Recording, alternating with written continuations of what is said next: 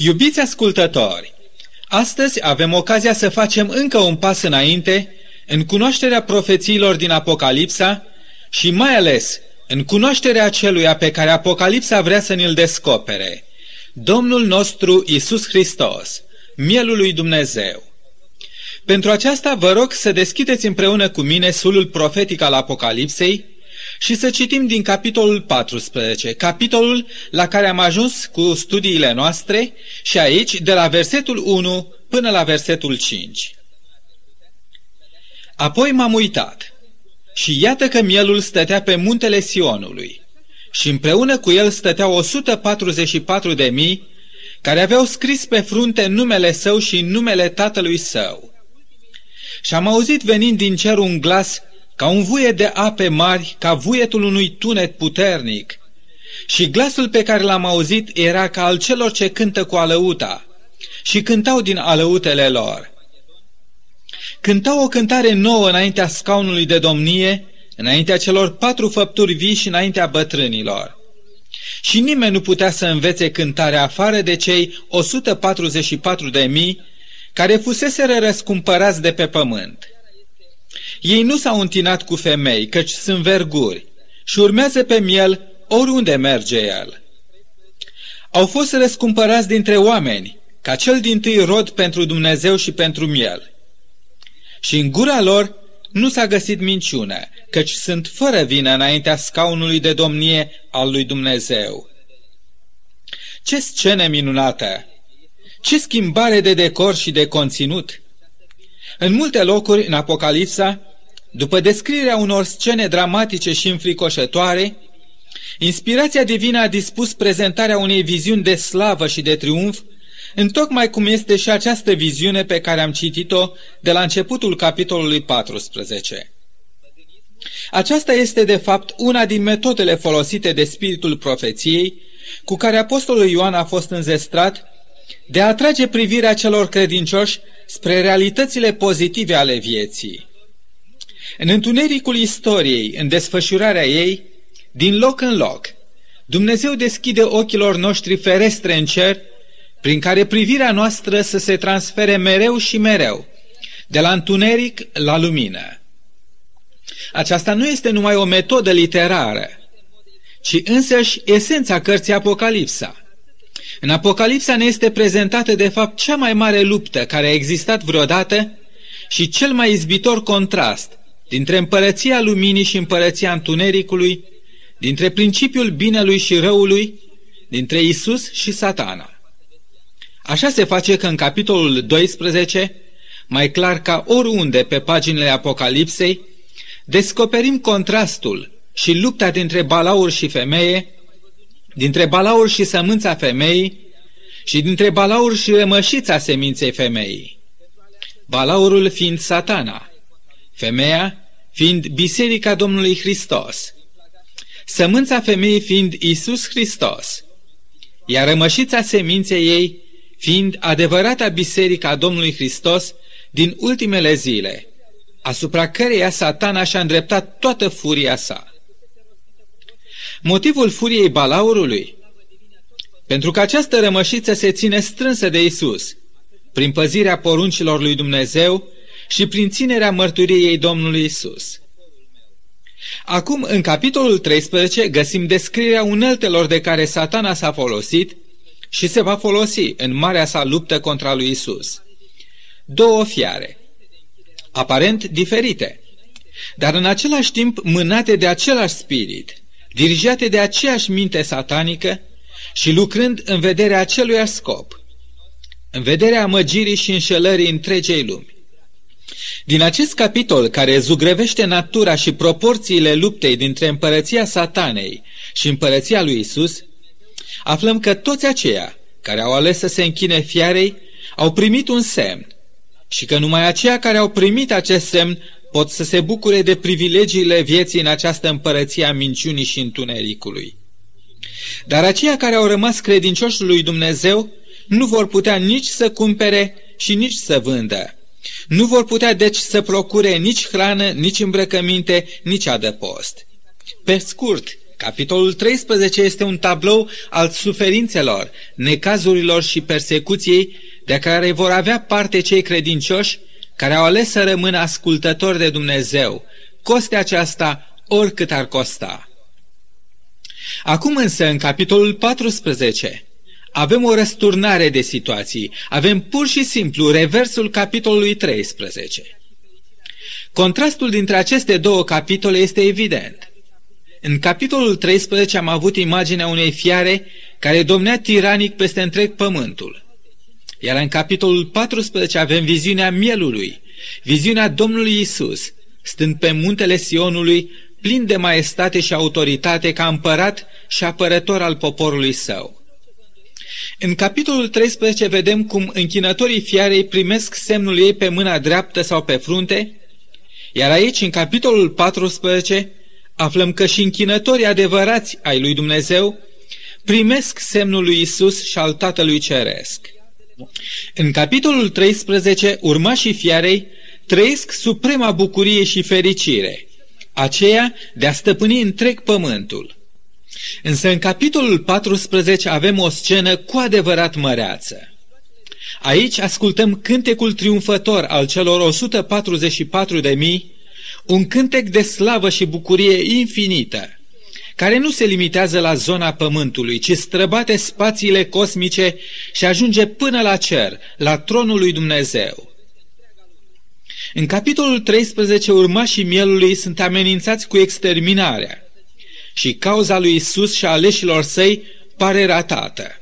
Însă în capitolul 14 descoperim că Isus este biruitorul, iar cauza sa va triumfa.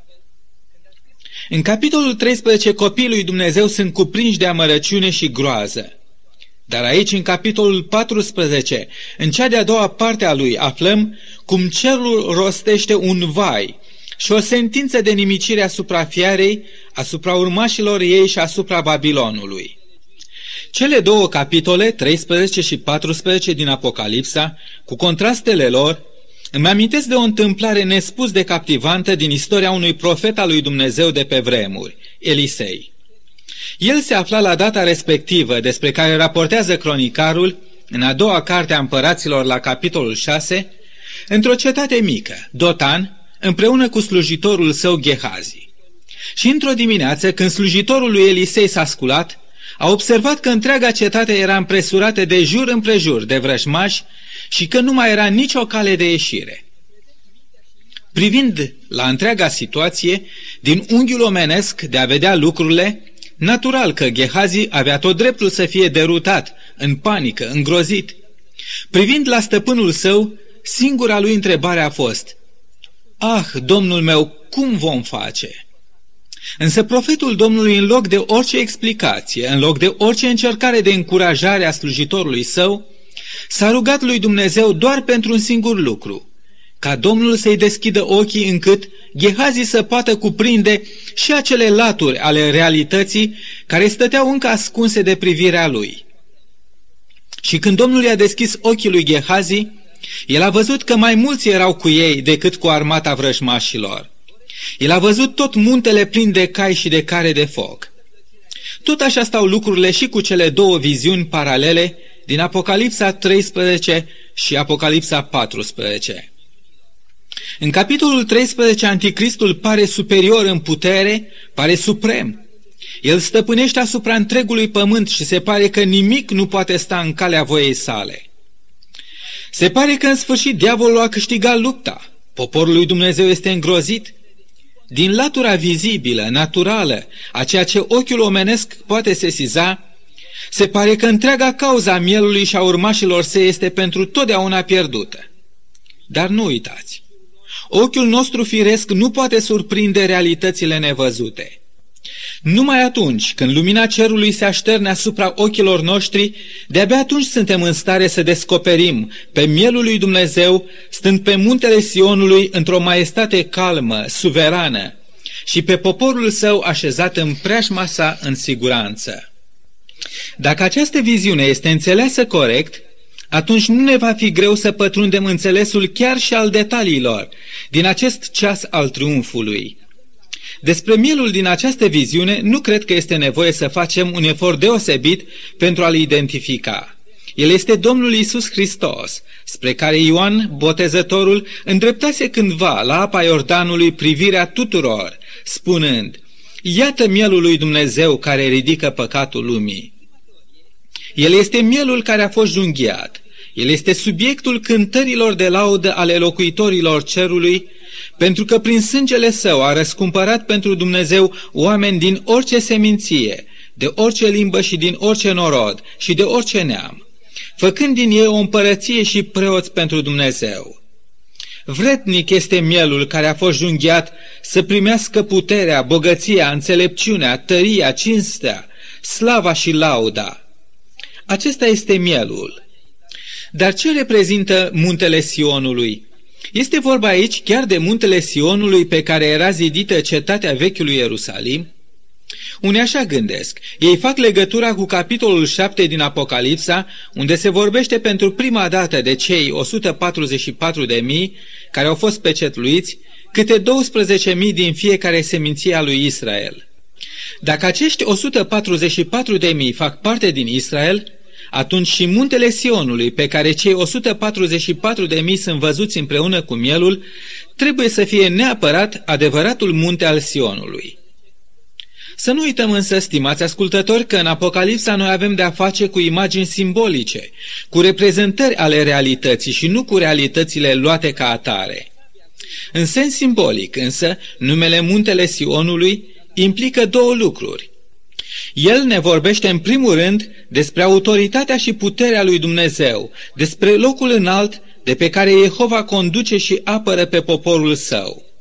Sau, în al doilea rând, muntele Sionului este o reprezentare a locului înalt al șederii sale, unde el va conduce în final pe toți aleșii săi. Mielul și muntele Sionului sunt la un loc un singur simbol. Acest simbol poate fi înțeles foarte bine dacă îl privim în lumina capitolului 2 din Cartea Psalmilor, la care Apocalipsa face adeseori referință. Aici, în acest psalm, în primele trei versete, în câteva expresii foarte sugestive, ne este zugrăvită starea de lucruri cuprinsă în capitolul 13 din Apocalipsa. Împărățiile pământului, adunate toate într-o conflagrație mondială, într-o stare de revoltă împotriva lui Dumnezeu și împotriva unsului său. Toate împărățiile pământului în luptă contra împărăției lui Isus, conduse de satana în încercarea de a răsturna domnia lui Jehova, dacă nu se poate în vastul univers, măcar pe această planetă. Versetul 4 din Psalmul 2 ne arată care este atitudinea lui Dumnezeu față de mânia neamurilor. Este Dumnezeu cumva înspăimântat de acest fapt?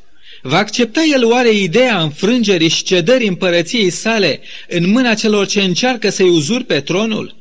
Nu, absolut că nu. Cuvântul, din potrivă, ne spune despre Dumnezeu astfel – cel ce șade în cerul râde. Domnul își bate joc de ei. Când fiara va răcni ca un balaur, își va lărgi granițele împărăției sale și se va crede stăpână peste întreg pământul, Dumnezeu nu va tremura, ci va râde.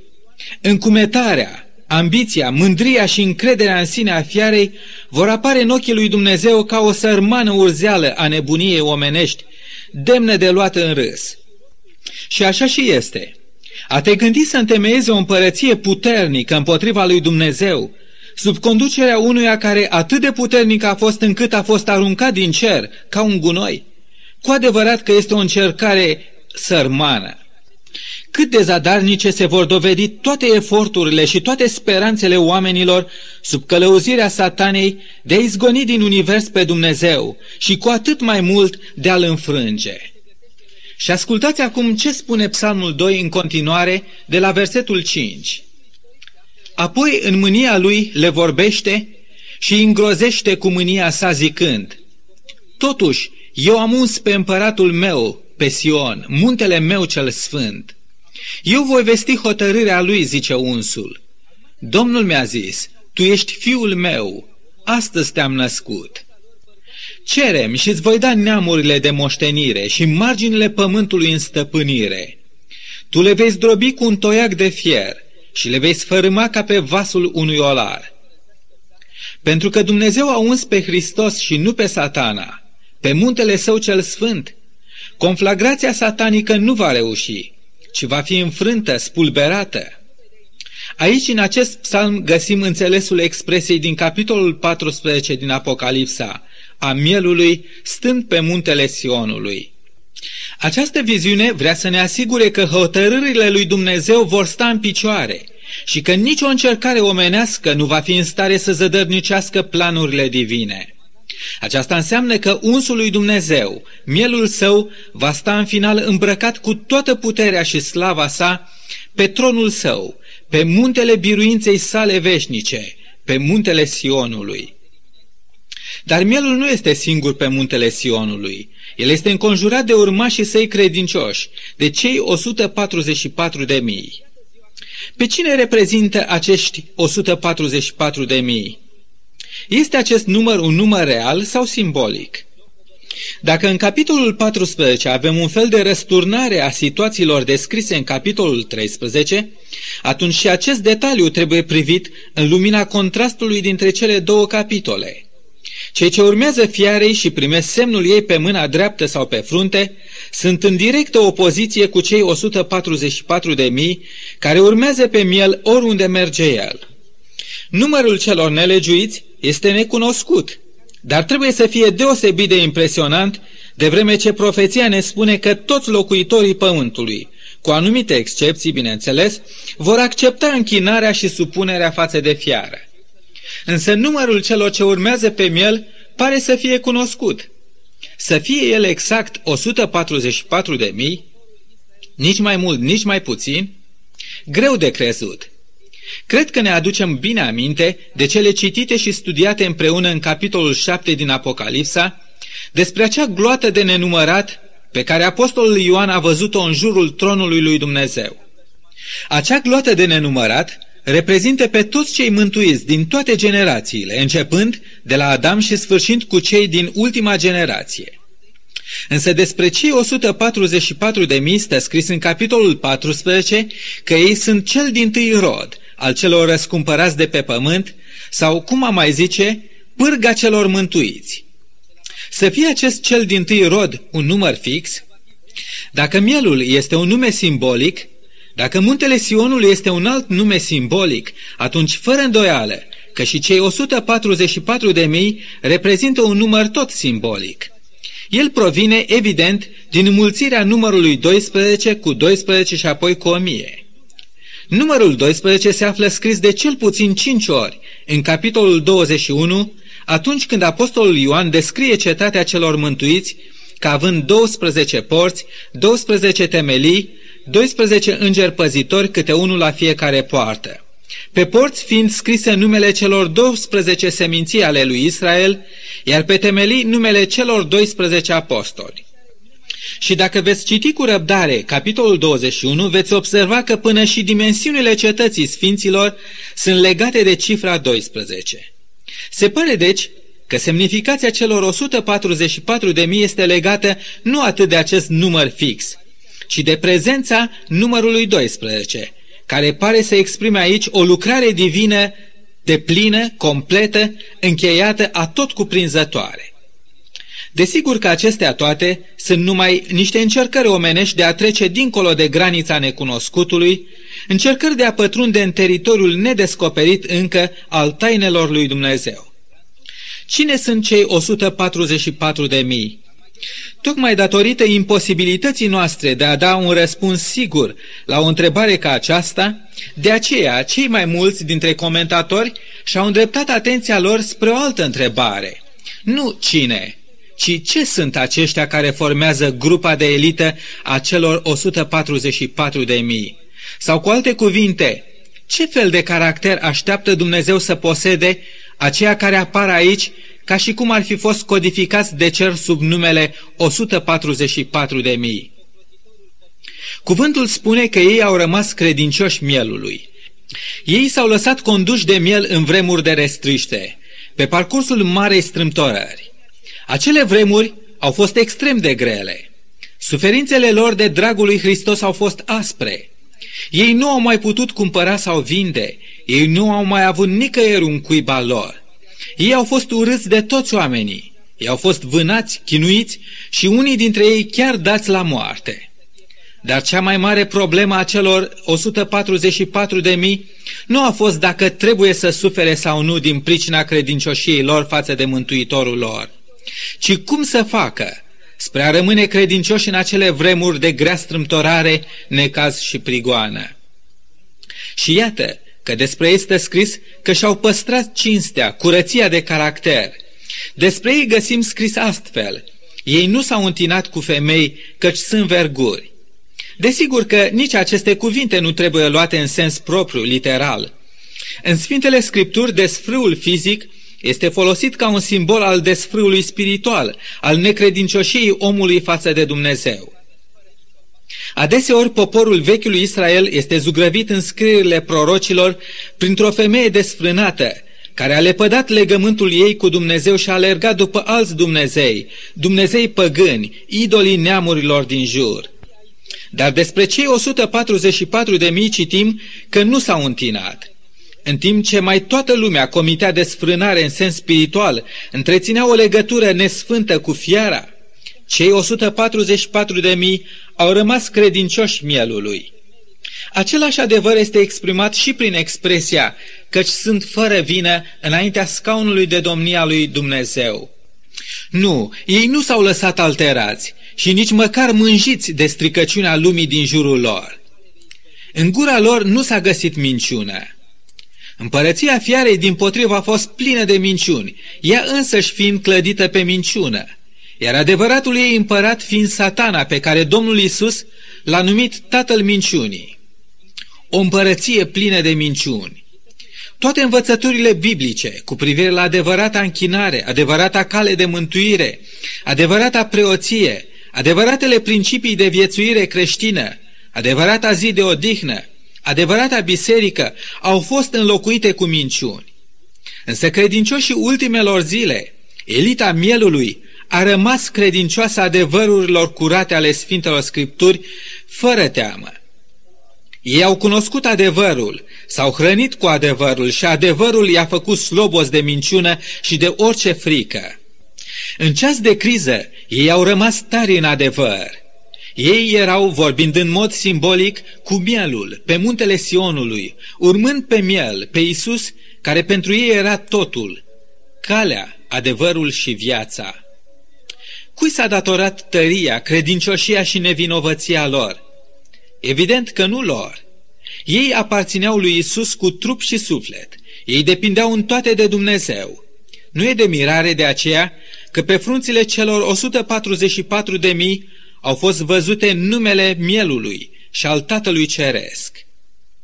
Ei au fost săpați pe palmele Domnului Isus și nimeni nu i-ar fi putut smulge din mâna sa. Ei și-au spălat hainele în sângele mielului și nimeni nu i-ar fi putut întina.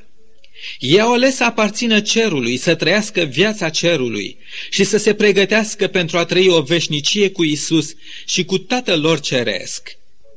Prietene drag, aici ar trebui să mă opresc pentru a ne despărți pentru încă o săptămână. Dar înainte de a ne despărți aș dori să-ți spun o întrebare foarte directă, foarte personală.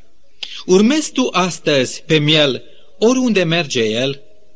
Este viața ta condusă de El, de toate adevărurile cuvântului său? Este viața ta curată, devotată numai Lui și neîntinată de păcatele generației noastre?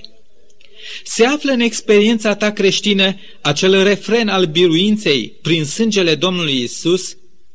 Ești tu chiar astăzi cu El pe muntele Sionului? O rugăciunea mea pentru mine pentru tine și pentru toți cei ce au ascultat cuvintele acestei emisiuni este ca Domnul să ne dea harul ca încă de azi, din această viață, să fim cu El pe muntele Sionului. Azi aici și mâine tot cu El în veșnicie. Amin.